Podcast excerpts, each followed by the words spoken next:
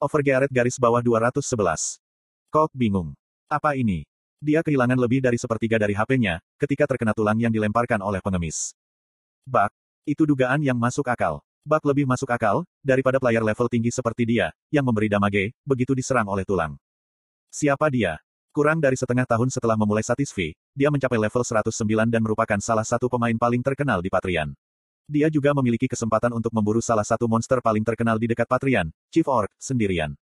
Aku akan menjadi dewa di masa depan. Jadi, Aku tidak akan terluka oleh tulang. Sasaran Kok adalah Grid. Keinginannya untuk disebut God Kok di panggung dunia, sama seperti Grid. Dia memiliki tujuan yang sangat tinggi, sehingga pengalaman hari ini bahkan lebih memalukan. Kamu memukulku, aku akan memukulmu kembali. Kok menggulung lengan bajunya. Kemudian, dia mengayunkan tangannya ke kepala Piaro. Keok. Anda telah menderita 3140 damage. Kali ini, itu adalah kacang. Itu bahkan bukan kacang merah yang besar, tapi kacang kecil. Dia terkejut, saat kacang polong keluar dan menabraknya. Luar biasa, itu bukan bak. Jererek. Darah mengalir dari mulut Kok, ketika dia akhirnya mengetahui situasinya. Dia mampu menyadari jika Piaro bukan seorang pengemis. Tapi, seorang NPC tingkat yang sangat tinggi. Aku tidak mengerti subjeknya. Satisfi terkenal, karena tidak pernah memiliki bak sejak dibuka. Dikabarkan jika penciptanya, Lim Cheolo, adalah dewa. Kok terlambat berusaha mengubah sikapnya. Dia berusaha menghindari situasi dengan meminta maaf kepada Piaro. Tapi itu masih krisis, karena player lain tidak mengerti suasananya. Pria itu melempar makanan, minuman bersoda, hancurkan dia. Ajari pemula dan NPC itu pelajaran. Para player tidak tahu, jika Kok sudah setengah jalan untuk mati. Minuman bersoda, minuman bersoda, minuman bersoda. Singkirkan pengemis itu. Kok kesal, karena sorak-sorai dan suasana pertempuran mereka. Tolong cari tahu suasananya. Dia tidak ingin dibunuh oleh tulang dan kacang di depan player Patrian, yang memandangnya. Kok dengan gugup memandangi Piaro, tapi Piaro tidak tertarik padanya. Dia menilai Kok di tingkat serangga terbang. Grid merasa kagum. Apa yang baru saja kamu lakukan? Sepertinya, kamu memberikan damage besar pada tulang dan kacang polong. Petik 2. Player dengan ID Coke, berdasarkan item yang dipakainya, dia memiliki level minimum 100. Selain itu, armornya setidaknya memiliki peringkat rare. Sungguh menakjubkan, jika Kok batuk darah, setelah dipukul oleh kacang. Piaro menjelaskan kepada Grid. Aku menggunakan Ki. Aku dapat memaksimalkan kekuatan K, U dengan menyuntikkan Ki ke dalam objek. Di tanganku, bahkan bulu bisa menjadi pedang yang tajam. Petik 2. Itu seperti Master Wuxia. Wuxia, apa itu? Orang-orang kuat sepertimu, yang mengubah dunia. Grid dan Piaro tidak peduli tentang orang lain yang membuat keributan. Para player menjadi semakin marah. Pengemis itu mengabaikan kita sampai akhir. Kok tidak mengambil tindakan, sehingga Mong level 78 bernama Pitu dan level 85 berserker dice bangkit dari tempat duduk mereka. Ketika mereka mendekati Piaro, pintu penginapan tiba-tiba terbuka. Sir Dio akan datang. Lusinan tentara bergegas masuk ke penginapan sempit itu. Mereka berdiri dan memberi hormat, ketika seorang knight lapis baja putih masuk. Pria muda itu memiliki bulu mata pirang yang sangat mencolok. Dia melihat sekeliling penginapan dengan mata menyipit. Baunya busuk. Apakah orang makan lebih buruk daripada babi? Ini sangat busuk.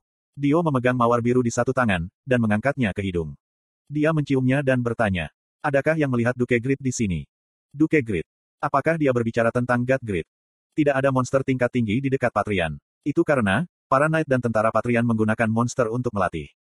Mengapa mereka mencari player tingkat tinggi di Patrian? Tidak, kenapa God Grid datang ke tempat seperti ini? Kamu benar-benar tidak tahu. Pada akhirnya, Dio mulai memeriksa wajah para player. Kamu tidak, kamu juga tidak melakukannya. Kamu juga, Um. Tatapan Dio mengarah ke sebuah sudut. Ada seorang petualang pemula yang duduk di sebelah seorang pengemis. Buka topimu, Heok. Dio mendekati Grid dan memerintahkan, hanya untuk menjadi ketakutan. Itu karena, bau busuk yang menyebar. Lelaki kotor. Dio adalah bangsawan dan knight. Jadi, dia memiliki temperamen obsesif yang luar biasa tentang menjadi bersih. Dia menjadi marah pada Piaro yang tidak mandi, setidaknya selama sebulan. Beraninya kamu berkeliling dengan cara yang menjijikkan. Bajingan yang tak tahu malu. Hidungku akan lumpuh, karena dirimu. Jangan membuatku mual dan pergi. Oh. Para player terganggu oleh Piaro, berpikir ini adalah pernyataan yang keren. Ayo pergi. Grid bangkit dari tempat duduknya. Dia menilai, jika akan lebih baik untuk pergi, karena Earl Ashur tampaknya telah memperhatikannya. Aku tidak ingin menunda waktu. Kota besar Raidan. Dia memiliki harapan yang luar biasa tentang kotanya. Dia ingin tiba dengan cepat dan memeriksa, berapa banyak pajak yang akan ia dapatkan. Dio menyusul Grid yang berusaha pergi. Bukankah aku sudah memberitahumu untuk melepas topimu? Perahu itu mungkin sudah berlayar. Grid menyeringai pada Dio dan bertanya. Apakah kamu benar-benar berpikir, jika aku adalah Duke Grid? Dio terus terang menjawab. Benar sekali. Aku menerima tip, jika Duke Grid ada di sini. Wajah Grid berubah. Lalu mengapa kamu berbicara seperti itu? Uh. Tekanan besar dilepaskan. Dio, para prajurit, dan player di penginapan kewalahan oleh tekanan dan ragu-ragu. Itu karena, stat dignity grid, sebanding dengan raja suatu bangsa. Dia melepaskan topinya. G grid. God grid. Dio tercengang, sementara player lain berteriak. Grid menekankan jarinya ke dahi Dio. Jika kamu tahu aku adalah Duke Grid, mengapa kamu berbicara tanpa menggunakan kehormatan? Eh, apa yang awalnya kamu katakan? Apakah kamu memanggilku bajingan? Eh, apakah kita teman?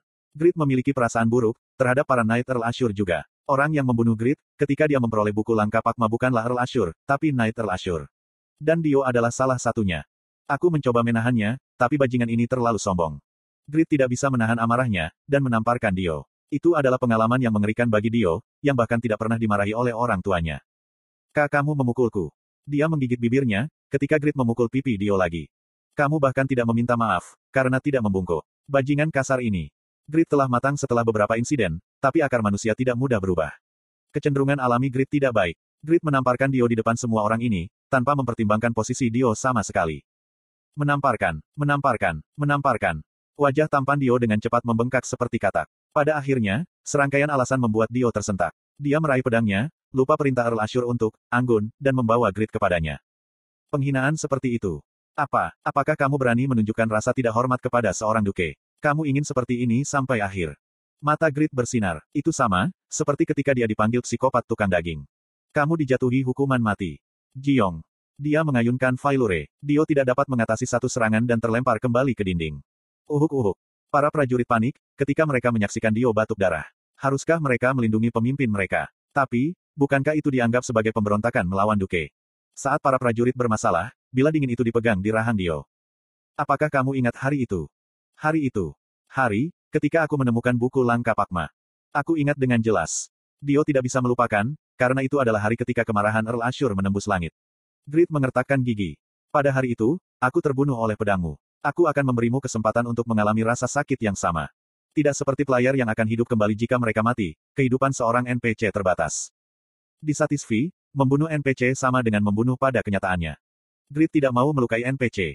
Terlebih lagi, setelah membentuk hubungan dengan Han. Karena itu, dia tidak berniat untuk membunuh Dio, dan hanya berencana untuk menakut-nakuti dia. Namun, Dio benar-benar takut dan membuat marah dirinya sendiri. Dia mulai berbusa di mulut dan kehilangan kesadaran. Itu adalah peristiwa yang akan menjadi trauma seumur hidup bagi Dio, yang telah menjadi bangsawan sejak kecil. Tampaknya aneh, jika kamu adalah duke kerajaan. Piaro berkomentar. Grid mengangkat bahu. Ini adalah kasus yang kotor. Aku memiliki chemistry yang buruk dengan tempat ini. Jadi itu sebabnya, kamu menyembunyikan identitasmu. Kedua orang itu meninggalkan penginapan dan bergerak untuk keluar dari Patrian. Kok bergegas mengejar mereka. Grit, Grit. Grit mengerutkan kening. Tidak bisakah kamu melihat jika aku bergerak secara rahasia? Mengapa kamu memanggil nama seseorang tanpa berpikir? Aku benar-benar minta maaf. Aku sangat senang, jika aku tidak berpikir.